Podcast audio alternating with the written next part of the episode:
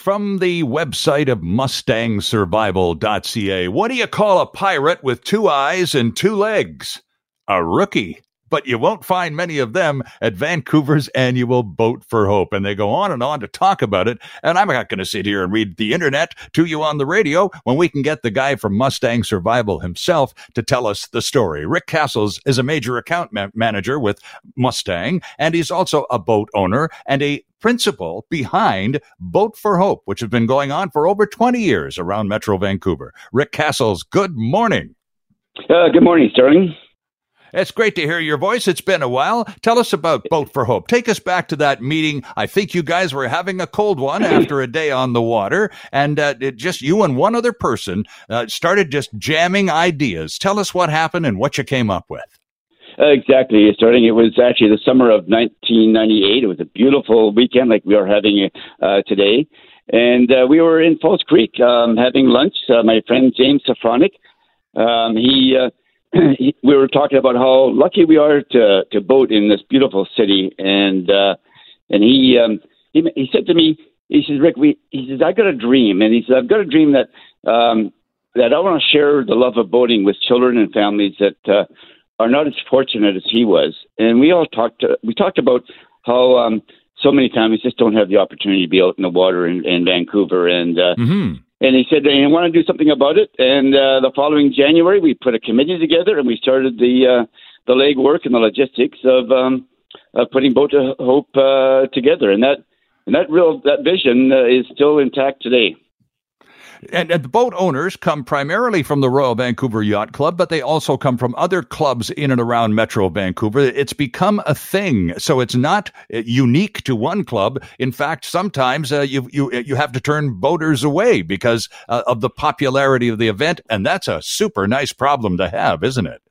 It is, it is, and, and quite frankly, the whole boating community in in in Vancouver comes together from uh, from clubs, from uh, boat owners, uh, from the police to Coast Guard to uh, uh, sponsors, uh, you name it. It's a one day uh, that we all get together for a great event where we can take out between 400 to 450 special need kids that are supported by Variety, uh, take them out and give them the experience of, of being out on the water. And of course, we're all pirates. The whole thing is pirates. So um, they they have a great time on the water, and then they come back to Royal Vancouver Yacht Club, which is our center, and we have a thing called Treasure Island, and it's a it's a land event where they have food, entertainment, uh, events, and they so it's a full day for the kids, and uh, and that was the whole purpose. Uh, one day where we can take uh, special need kids out in the water with their families and their siblings, and have a great day where they don't have to worry about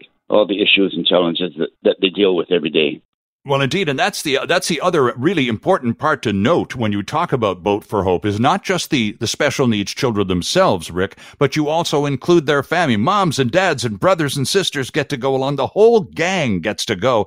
The producer of this program, Ben Dooley, has been on Boat for Hope. Ben uh, is a special needs person in a wheelchair, and uh, he uh, you start talking about it. He's his first ride was, I'm assuming, probably quite some time ago, and he just lights up like he just got off the the boat five minutes ago. Uh, it was just deeply, deeply appreciated. And for many of those children uh, and their families, Rick, it's the only boat ride they're going to get all year, isn't it? oh, it truly is. And, and, and you know we've we've had letters, Sterling, that just you know tug at the heart. They letters that uh, this day was better than Christmas. Uh, I wait all year for this day. It, it just really is amazing. And and those are the reasons that uh, myself and our amazing committee, and some of them have been with us for right from the beginning. Why mm-hmm. we do this every year? We just we get we see the faces on those kids, we we hear the feedback, and we say this this is so special. It's got to go on forever.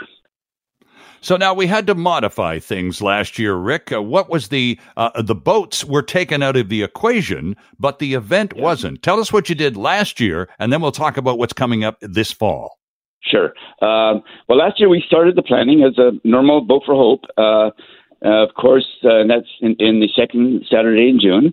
Um, and then the pandemic hit, and we kind of didn't think it was maybe as serious as it ended up being, like many people. Right. And Of uh, course. so so we kept on going, and then there was a point where, well, look, we can't do it in June. Let's try to postpone it till September.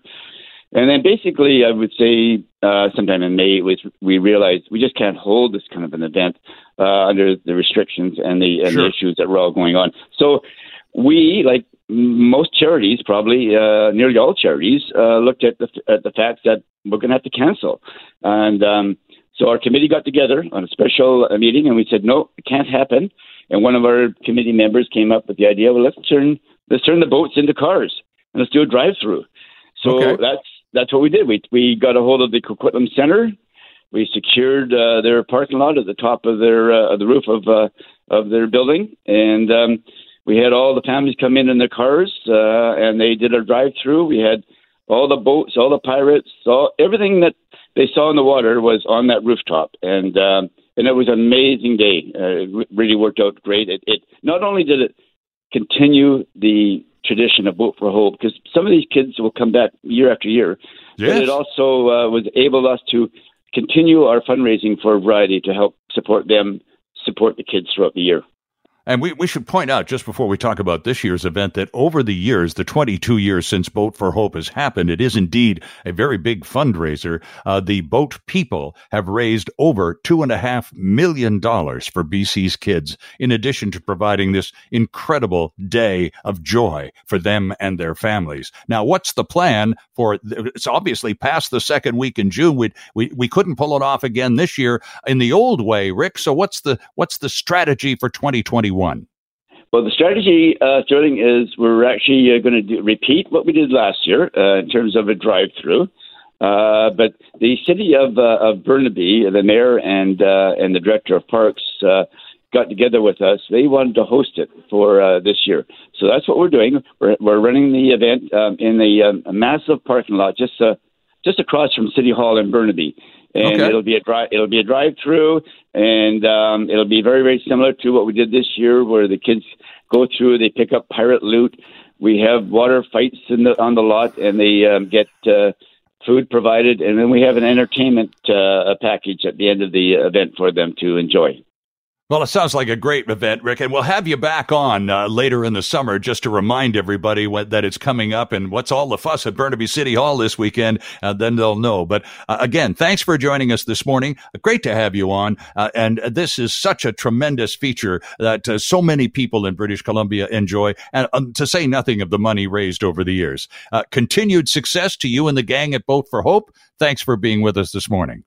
Yeah, thanks so much, Sterling. Hi, it's Shauna, and I might be a bad parent because my kids think french fries are vegetables. Hey, it's Ryan, and I might be a bad parent because I went out for wings when my wife was in the hospital after giving birth. Johnny here. I might be a bad parent because in my house, the tooth fairy gives pocket change. But we're not alone. Len emailed us and said his six year old daughter's Tarzan moment going from love seat to lazy boy by curtains made him more proud than any dance recital. And Andy left his two year old at the rink. All right, guys, I'm sure we're not alone. Like Andy's kid.